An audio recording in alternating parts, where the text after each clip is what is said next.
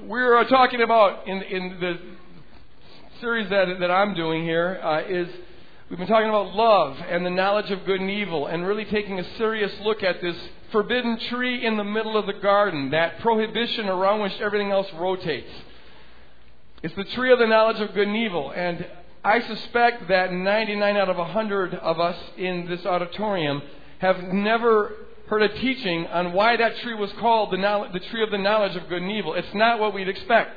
We would have thought the tree of debauchery or the tree of ungodliness, the tree of, of this sin or that sin, but it's the tree of the knowledge of good and evil. And why is that a bad thing? And what we've been showing is that it's eating from that tree that blocks the flow of love to us, abiding in us, and flowing through us. This is a, a major paradigm shift for some of us. It has been for me. It's one I've been in process with for several years, but it's really been crystallized in the last six months. And it, it's just uh, so releasing. Said, you know what? This is my whole religion. I, I've been born and raised in the church, and I'm getting to realize that directly or indirectly, everything was about training me to be a judger. Training me how to eat of the tree of the knowledge of good and evil. And I ate of the good fruit, and other people ate of the bad fruit. And I, I was just conditioned to feel special. I got my life from believing that I was different from those guys. I was better than those guys. And, and that really was a source of life. But what's happening to this person, he said, is that, that uh, I, I'm, I'm getting freed from that. And I'm really beginning to know what it is to get life from Jesus Christ alone without the need to compare and to evaluate and run a commentary. And he says, and the amazing thing is that I feel like the, for the first time in my life, I'm really developing a love for people in general. I, I, I've had particular loves for, for friends, but I've only been a judge. And now I'm being freed to love. And that, folks, is what it's all about. Learning what the tree of the knowledge of good and evil is and, and uh, learning how to get free of it in order to do the one thing that God calls us to do, the purpose for all creation which is to receive and to embody and dispense God's outrageous love that is the center of the center. So we've been taking a, a, real long, hard look at Genesis 3. And right now I'm not sure we'll ever get out of Genesis 3. I'm, I'm just being turned on to Genesis 3. It is so profound. The Word of God is like that. If you take the time to chew it and investigate it and, and just let it, you know, kind of grow in your mind, man, does it reveal truth. It just, Genesis 3 tells the story of our life. It really does. So we're chewing on this, getting into it, nitty gritty. Genesis 3, let's read verses 8 through 13 here this morning. Oh, and by the way, because this is a, a kind of a, a, paradigm shift, it's not a message that we're used to hearing. You can't really get it down into nice little sound bites. Uh, it, it, it's a little bit difficult. It requires our thinking caps on. I'm turning this entire church into a classroom where we're becoming disciples of love. That's what this whole thing is about. Um, because of it, it's a little bit difficult, we're providing support for this, and we may do this, you know, from here on. I don't know, but we're, there's study guides that we're posting every Sunday night or at least every Monday on the sermon. Things, questions for you to ask yourself, and we encourage you to download those study guides and to look up the verses, discuss them in your small group. They make great small group discussion uh, points, and, and really be chewing on this stuff undoubtedly you have some questions. You may at least have some questions about some of the stuff that we're talking about. What about this? What about that verse or whatever? And we encourage you uh, to ask questions about this and be in dialogue. I'll try to cover some of these questions in my sermons, but some of it, you know, you, you want to answer, get answered right now. You can ask questions on the Woodland Hills Church website, and our discipleship team will respond. Uh, or if you want, there's, a, there's another avenue. I have a website. It's just gregboyd.org. And uh, I have discussion rooms on this website, and you can go on there and raise whatever question you have. Now you got to know that there's about almost 300 people that are interacting on there from different parts of the world. So I don't know what kind of answers you're going to get. So you're going to have to, you know, be able to, to discern truth from error. But uh, I, I get on there once in a while and and uh, and talk, and it's just, it's a good way to process. So uh, that's another thing that's, that's open for you. Genesis chapter three. Then the man and his wife heard the sound of the Lord God as he was walking in the garden in the cool of the day, and they hid from the Lord. They used to enjoy this time. This was their time of intimacy, where they'd walk with God uh, in the best part of the day. Now, because they'd eaten of the tree of the knowledge of good and evil, they're hiding from him. But the Lord God called to the man, Where are you? And he answered, I heard you in the garden, and I was afraid, because I was naked so I hid. And the Lord said, Who told you that you were naked? Have you eaten from the tree that I commanded you not to eat from? And the man said, The woman! Some people say that there's a woman to blame, but I know. And see, it all goes back to this. And guys have been using this lame excuse since day one. The woman! And women go, Amen. The, the woman that, now look at this, the woman, okay, her fault, that you gave me. It's your fault. God, what were you thinking? the woman that you put here with me, she gave me some fruit from the tree and then under his breath, and I ate. Then the, then the Lord God said to the woman, What is this that you have done? Now she uses the second oldest excuse in the book. The devil made me do it. Good, no, the devil made me do it. You see, what God asked these questions. And, I don't think any of us think that he didn't know where they were hiding and he didn't know who gave who what and he didn't know that they'd already eaten of the tree. But what God's doing here is he's, he's, uh, the, the, the relationship between him and his creation has been ruptured and he's trying now, right from the get go, keep the lines of communication open. And what he's trying to elicit here is a confession. But a confession is not what he gets. Rather, what you find with Adam and Eve here is that they're doing the old performance hiding game that we've talked about. They're still eating from the tree of the knowledge of good and evil, even as they're responding to God. Um, they're hiding from Him. They, they, they don't come out and speak honestly. They hide behind a, a little bit of truth that they're given, but they hide the greater part of the truth. They still don't trust that God is on their side. They're afraid of God. They're hiding from God. They don't trust his, that His mercy will be bigger than their sin. So what they're doing is they try to justify themselves. And, uh, and in the process of justifying themselves, they, they accuse one another.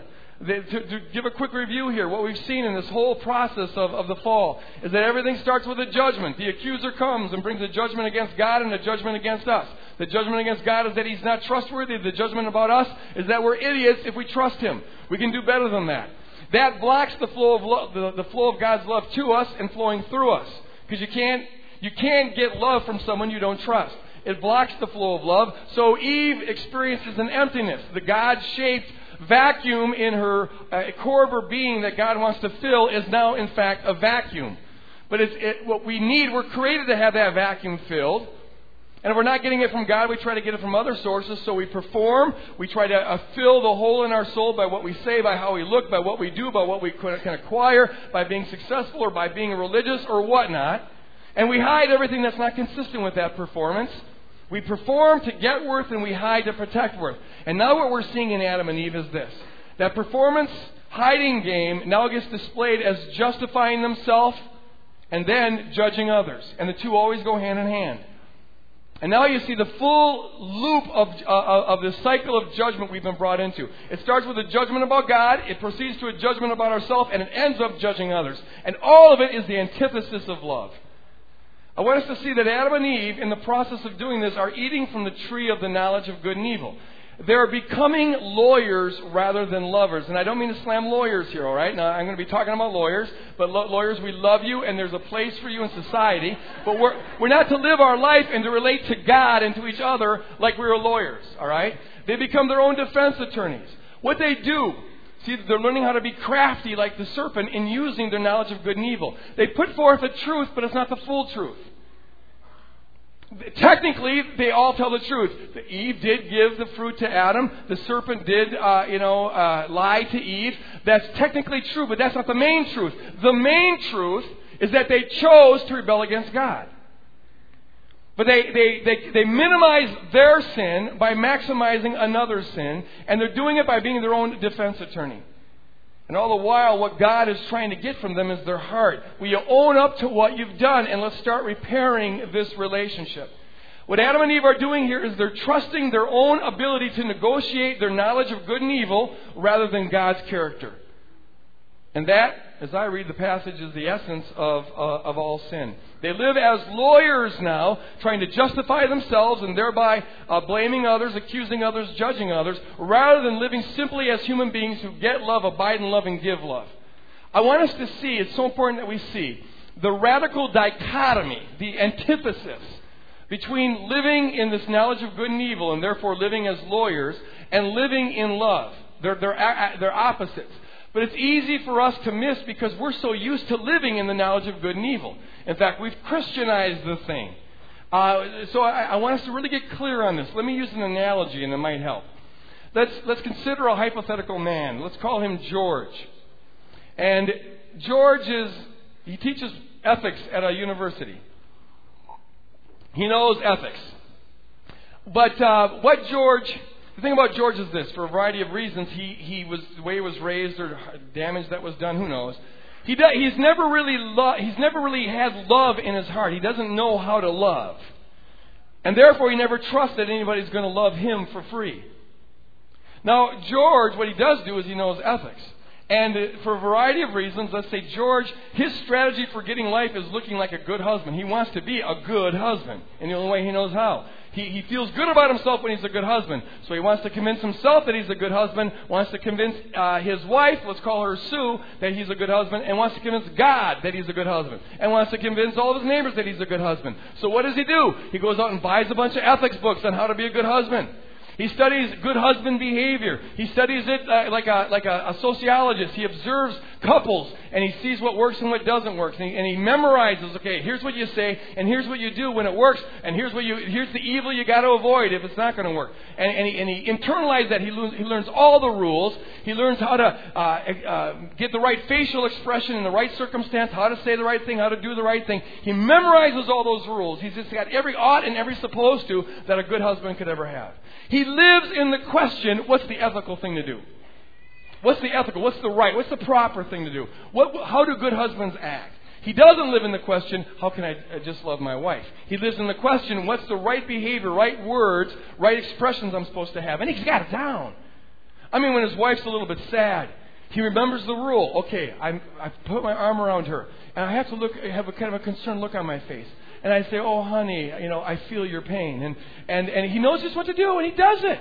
You know, and, and, and when, when, when his wife's excited about something, he remembers the rule. Oh, participate in her excitement and act like you're excited. You know, and, and when his wife puts on a little bit of weight, he remembers the rule. You know, compliment the dress, you know, or whatever.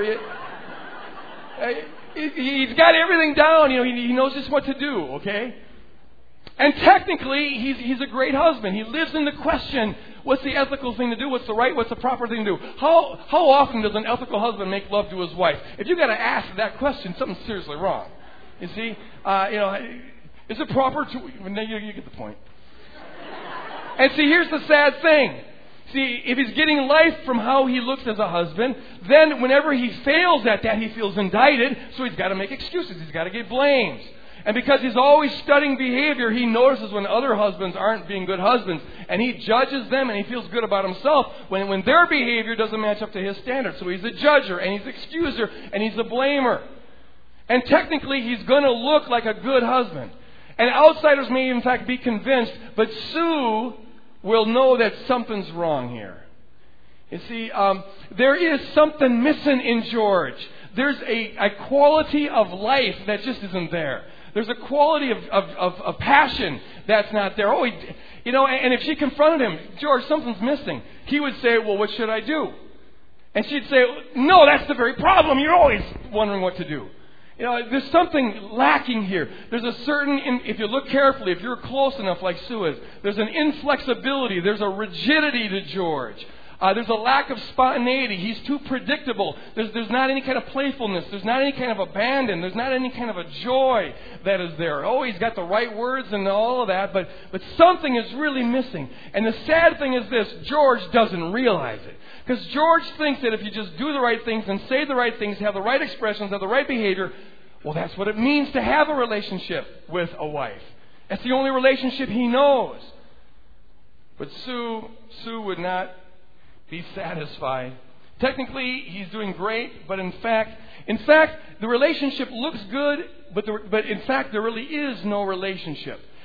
The, all the behavior is there, but George himself is not there. George is always one step removed. The real George is always one step removed out of the relationship. Are you following this? In fact, really, there is no relationship. What George is relating to is a set of principles, a set of rules. He's relating to his knowledge of good and evil as it pertains to husbands. He's not really even relating to, to Sue. He's like inside of a barricade, a fortress of his knowledge. And he's always living in that question, but in fact, he's not really relating to Sue as he is and as she is. Let me draw you a picture because I'm such a good artist. Where's my picture? Where, oh, here it is. Here it goes. Look at this. A, a good relationship looks like this. Here's, here, here's a loving relationship. Look at that. See the intersection? Here's George and here's Sue. And the core of George intersects with the core of Sue, and the core of Sue intersects with the core of George. This is what's called intimacy. Into me see. The real you is there, all right? That's a relationship. You're relating. Your, your souls are penetrating. But that's not what's happening with George. George is over here, and Sue is over here. Uh, you know, George is here, and Sue is here. And what's blocking the behavior is a wall of oughts and shoulds and do's and behavior. George is living in the wrong question. You see, this is his knowledge of good and evil. The outside is his performance, the inside is his hiding, and all of this is how he's negotiating the good and evil. And, and the thing is this Sue is almost incidental to the equation. The relationship isn't a relationship because it's not even about Sue. George, it looks like it's about Sue because George says Sue, Sue toward words, if you will. He acts towards Sue, but really it's about George.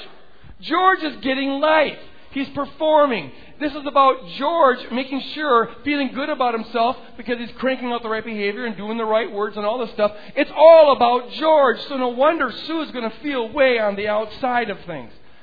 The knowledge of good and evil blocks a genuine love relationship from really happening. And Sue would not be, uh, she'd be thankful for the nice behavior, but she would not be a fulfilled wife. Because what Sue wants, what every wife wants, husbands listen up, but also what every husband wants, wives listen up, and what God wants, Christians listen up, and non Christians listen up. What, they, what Sue wants is George. Not a perfect George, not a performing George, not a good image George. What she wants is George. What she wants is his heart. What she wants is intimacy with him. Not a performing image giving George. She doesn't want a perfect robotic husband. She wants a real husband. And if we could listen into their conversation uh, some evening, what you'd hear maybe is something like this George, will you just get out of your head and get into your heart and give it to me? We put aside all your books and all your knowledge and all your tos and all your rules and all your right behavior. Quit being so stiff and inflexible. And you just be you to me? And I don't care what I find. I don't care how imperfect it is. I don't care how, how bad and wounded it is. I just want you and I want you to want me and I want our lives to intersect. Will you just get rid of, of, of this wall of oughts and shoulds? The goal here, George, is not to have a good looking marriage. The goal is to have a marriage. The goal isn't ethically right, proper behavior. The goal is love. And maybe it won't look as good and sound as good and be as impressive as your performing stuff, but it would be real. And what we want, George, is reality. What I want us to see is this. As long as George didn't trust that his wife would love him as he is, he will continue to perform, continue to study, continue to get all the exact behavior. And as long as George is living in the question, what am I supposed to do? You know, what's the what's the should? He'll never experience genuine love. He, he he's too busy uh, investing in his doing to ever get love in his simple being. He'll never let his wife love him in his imperfection because he's too busy covering it with perfect behavior. The knowledge of good and evil, living from the knowledge of good and evil, blocks him from ever experiencing the real. You follow me on this? Another thing I want us to see is this that uh, uh, if George ever did learn what real love is, if, he, if somehow he could just trust his, his wife's love for him and, and be vulnerable and set aside the oughts and the should and start living out of the question, how do I love my wife more perfectly and how do I get love from my wife um, uh, and experience love from my wife more completely? If he lived in that question and if he could put aside the ought and the should in the textbook questions, he'd still do most of the stuff he's doing. He's doing good stuff. There's nothing wrong with, with, with what he's doing. But he'd be doing it for an entirely different reason. You see, this is what Jesus means when he says, if, if you love, you fulfill all the law. But you don't do it to fulfill the law, you do it because you're loving. You following this? This is the anti- there's a, a universe of difference, even though it looks the same on the outside. There's a universe of difference between living in the knowledge of good and evil and living out of a center of love. I would define religion. This is why we always say Christianity is not a religion. It's a relationship. In fact, I, I think the main obstacle to Christianity is religion. Religion, I would define as a George like relationship with God. A George like relationship with God. You live in, in your knowledge of good and evil. You live in the question, what am I supposed to do? What am I supposed to say? What's the exact right thing I'm supposed to believe? What's the exact right ritual I'm supposed to get in? What's the exact right interpretation of the Bible in, in this passage and that passage? And your life hangs on it, you know, because you think that if you just say it right, believe it right, do it right, express it right, well, that's what it means to have a relationship with God. Living in the knowledge of good and evil. And technically it looks good, Technically, eh, you know, you're getting it all right, boy. It's just, but there's a certain life quality that's missing in religious people. There's a certain freedom that's missing in religious people. There's a certain passion that's missing in religious, religious people. There's a certain joy that's missing in religious people. There's, a, a, there's an inflexibility and an austerity that you often find in people who are getting life by, by, by their religion rather than just by a relationship with God. Uh, they think that the, that, that the religion is the relationship, but in fact, it's not. And because they're getting life from this body of knowledge and the oughts and the shoulds and the do's, because of that, if anyone, if they ever screw up like George, they feel indicted, so they got to blame, they got to excuse, you know, they got to they, they got to deflect things. They have to minimize their own sin and maximize other sins. That's part of their strategy for for getting life. And because they're getting life from their system of rightness, right beliefs, right, right interpretations, and all of that, if someone disagrees with them, well, then their life is attacked, so they have to rage. They've got to get big. They've got to call them heretics. They've got to squash them. That's why there's so many divisions in the body of Christ. People getting life from their rightness of the religion rather than the reality of the relationship. I like that slogan. People are getting life, it's not only a slogan, but it came out just right. People are getting life from the religion rather than the reality of the relationship. Man, that one, that one lands. Thank you, Jesus. And because they're getting life from it, I want us to see this. It looks like it looks like they're related to God, and everything they say is, "Oh, it's all about God. Oh, glory to God. All the credit to God. Oh, glory to Jesus." But in fact, they don't have a relationship with God. They're, they're, this is the the the, the uh, ultimate of this is the Pharisees. Their souls aren't penetrating. There's no intimacy there. There's no reality there. Like George, they've got a wall of their knowledge of good and evil, a wall of their correctness, a wall of their right action, and all of that. That's keeping them from having a genuine, soul baring, honest relationship with God. They're doing what Adam and Eve did. They're hiding behind te- something that's technically true, but the real truth of who they are is out of the equation. They're one step removed from a real relationship with God. They're locked in their body of uh, knowledge of good and evil. And it's all about them. They say it's about God, they say it's about Jesus, but really, and I'm not judging them, I'm feeling sorry for them, I'm feeling sorry for us because we all participate in this to some extent. It's about us. We're meeting our own needs. We're trying to feel okay. We're trying to, to, to you know, just do the right things and believe the right things, and, and we're trying to give ourselves life. But it will never work because the only one who can give you life is, is the one who is life, and you get that by having a relationship with Him. All of this, I want us to see this, all of it is based on not trusting God. Not trusting that the real God is who He says He is in the person of Jesus Christ. If you, if you don't trust your wife, you, you perform, you hide, and, and you, you get an image. And if you don't trust God, you perform, you hide, and you, and you, and you get an image. You, you justify yourself. You give yourself life. And one of the ways you do that is by minimizing your sin and maximizing other people's sins. And that's why in religion you'll always find a society of judges. But what God wants us to see here this morning, and, and it's so crucial, is the truth about God as revealed in the cross of Jesus Christ. That's the heart of God. That's the center of God. That's the definitive revelation of God. And what you find in the cross of Jesus Christ is this God wants you because God is in love with you. Jesus died for you. Not a perfect you, not a performing you, not a technically correct you, not an obsessive you, not an image you, but the real you, the honest you. And what God wants to begin to restore a relationship is honesty. There's no relationship without trust and honesty. And that's what God's calling from us. He wants the real us.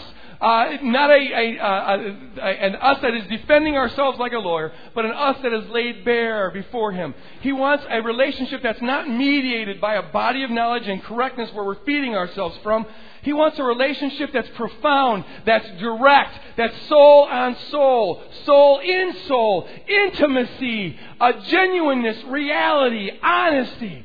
Because that's the, that alone is the kind of love relationship that mirrors who He is. That's the relationship He wants with us, and that's the one relationship that begin to free us and change us and transform us. The Lord, like Sue talking to George, the Lord is saying to us this Get out of your head and get into your heart and give me your heart. Quit evaluating yourself and others. Quit living in that evaluation. How am I doing? How are they doing? Eh, I, I don't know. You know, Get out of that. That's all that, that's all the curse of the forbidden tree. And get into a real relationship that's honest before God and trust that God is sufficient to acquit and to make you holy and to make you pure and to make you lovable before Him. Get out of your performing. Get out of your self-justification and judgment of others. Get out of eating from the tree of the knowledge of good and evil. Get out of making excuses. Get out of blaming others. Get out of passing the buck. Get out of being someone else's victim. Own up to who you are. Let God deal with the blaming stuff. You just deal with who you are. And who you are, the Lord is saying, is this. You are guilty. Don't try to deflect it. Don't try to minimize it. Go ahead and maximize it because you got to know this. As you are guilty, I love you anyways. I died for you anyways. I cherish you anyways. And I can heal you anyways. Amen. Holy Spirit, have your way. In fact, the Lord would be saying this You're, you are, Greg Boyd, far more guilty than you'd ever think to yourself. Even if you were honest with yourself, you wouldn't see the full depth of the guilt, but you got to know that I love you anyways. Don't try to hide that. Do you think, the Lord is saying, do you think I don't see that? I know you better than you know yourself. I see you inside and out. But I'm here to tell you, and the cross is the testimony, that I love you anyways. I know about your abortion, and I love you anyways. Don't hide it from me. Give it to me. I know about your uh, adultery. I know about your habits. I know how you medicate your pain by watching too much TV or eating too much food or your sexual addictions, but you got to know this. I love you anyways. Will you trust me enough to be honest with me? Ruthlessly honest with me. Give me your heart. Don't, don't, don't be justifying it, minimizing, excusing it. Admit it, but admit it to me and let me love you out of it. Praise God. I know about every sin you've ever committed. I've experienced every sin that you've committed. That's what Calvary is all about. I saw you when you told your first lie at the age of two about that stupid cookie jar. I was there. And I've been seeing you ever since, but you gotta know this. I love you anyways. I died for you just as you are. Will you, will you bare your heart to me? I know about your gossip. I know about your self-righteousness. I know about your religiosity. I know about your judgmentalism. I know about it all. There isn't one thing you've ever done that I don't know about. Every thought you've ever thought, every feeling you've ever had, every deed you've ever done. And I love you anyways. Trust me in this, and my mercy is bigger than your sin. Will you be honest with me? Will you, will you, will you unveil yourself to me as I've unveiled myself to you? And if you're doubting my character, will you let the, the nail scars in my wrists and the stake scars in my ankles be proof to you that I'm not going away? I don't even wince when I look at your sin. You maybe do. Maybe you think others will, but I don't. No, I, I, I, I love you anyways. And, and if you're doubting my character, will you look at my side, uh, the, the, the, the blood gushing from my side and the crown of thorns on my head, and let that be proof to you?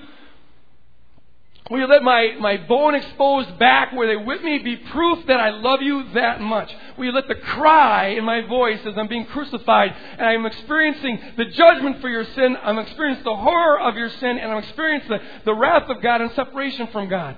Will you let that be proof that I love you?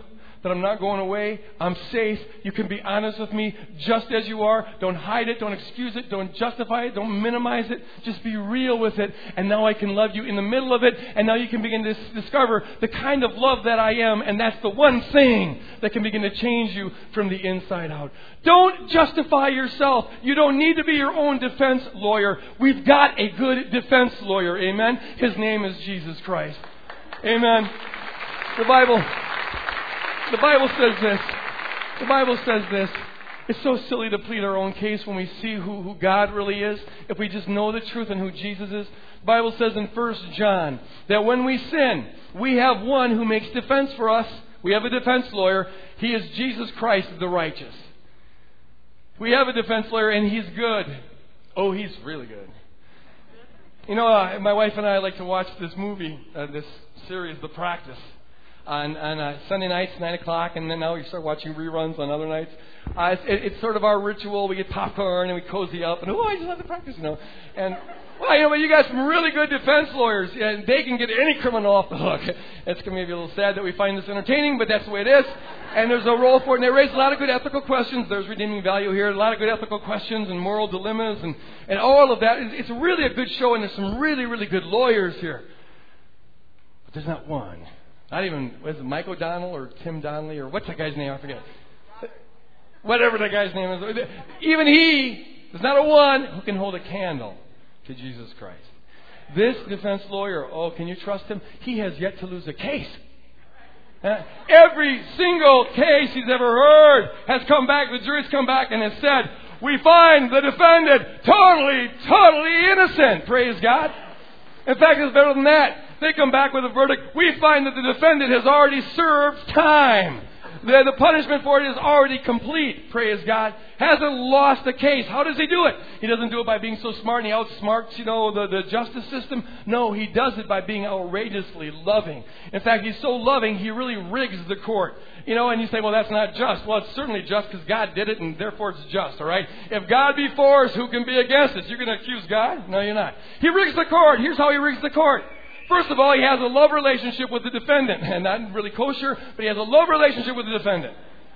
I feel good about going into a courtroom when I know that the, the, the, the my defense lawyer is my wife. Oh, that, that's good. But not only is the defense lawyer your lover, but he's also your judge, you find out, and he's also the jury. You can't lose on this one. You'd be an idiot to walk in there saying, No, I want to plead my own case. What are you nuts? The whole thing is set up on your behalf. It's all there to make sure that you get acquitted, praise God. In fact, it's even a little better than that. Because he's not only your lover, he's not only your defense attorney, not only your judge, and not only the jury, but he's also you, the defendant.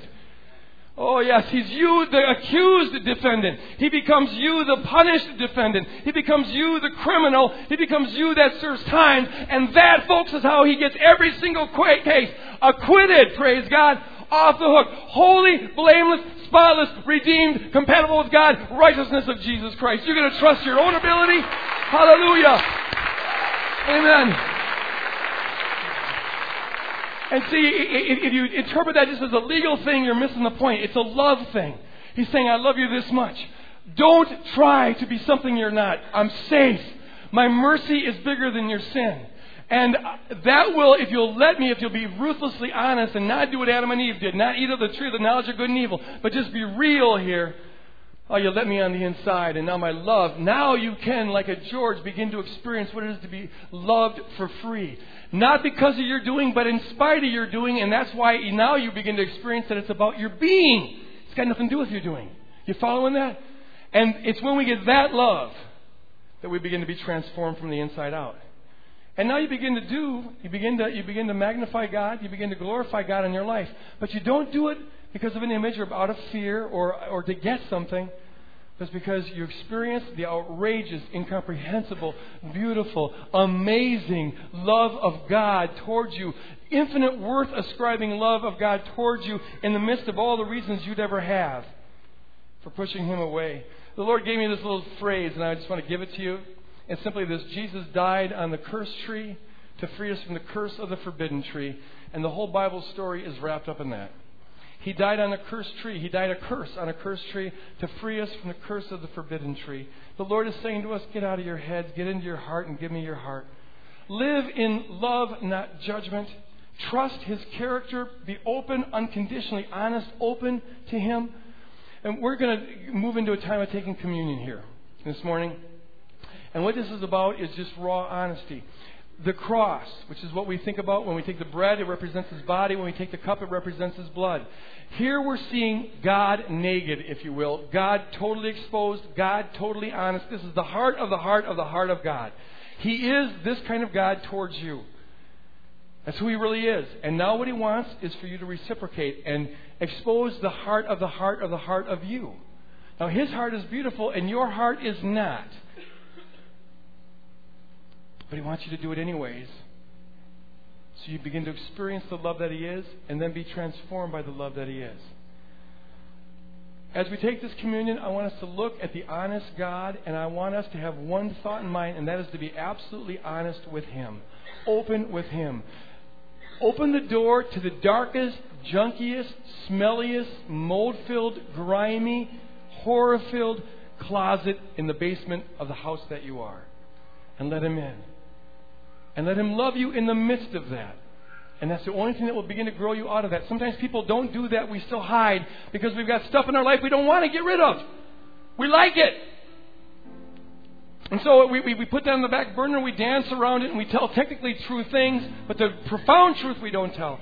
The Lord is saying, you know what? Even bring that to me, a snapshot of who you are. You don't, you don't want to get rid of that yet? Bring that to me. And say, I don't want to get rid of this yet. But you see, as, as you just Delight yourself in the Lord, the Bible says. He gives you the desires of your heart, which is to say this not the desires that you now have. He gives you the desires of your heart. He gives you the desires you should have. And as we come to Him honestly, He begins to change what we desire. He begins to change our motivation. It's the love of God, the Bible said, that says that leads to repentance. As you let Him love you as you are, you grow into something that you're not. And that's what all transformation is all about. We, as we take this communion, we invite everybody who's a believer to, to fellowship with us and, and to take this with us. We don't care if you're Baptist or Episcopalian or, or, or whatever, Catholic, Lutheran, disciple of Christ, Pentecostal, wonderful. Do you, do you know Jesus? Celebrate this with us. If you're here and you're not a believer, you've never surrendered your heart to Jesus Christ, I want you to join us too and I, I want to extend that invitation by asking you to accept Christ right now as your Lord and Savior. It's the easiest thing in the world, and it's the most profound thing in the world. So while everyone prays, would, would you, if you're here this morning and, and you've never received, you've never surrendered to Jesus Christ, and you want to do that right now, you need that love, would you just raise your hand very quickly? Anybody here at all want to surrender their life to Jesus Christ? This is the love that you were made for. This is the relationship that you were made for very quickly here. Just raise your hand, and I'll pray for you right from where we are. Anybody here at all? Then I'm going to assume I'm going to. I don't see any hands. Uh, if if if one was raised and I didn't see it, God knows it, and you can pray this on your own. But I'm going to pray that God would now use this time to make our relationship with Him pure, crystal honesty. Father, use this communion time, Lord God, to shower, shower, bathe, bask us in the outrageous love that you are. And help us, Lord God, to open up every dark, painful, wounding, sinful thing in our life and invite you into it just as we are. We give you a snapshot of, of ourselves right here at this moment and have your way in making us your people. In Jesus' name we pray.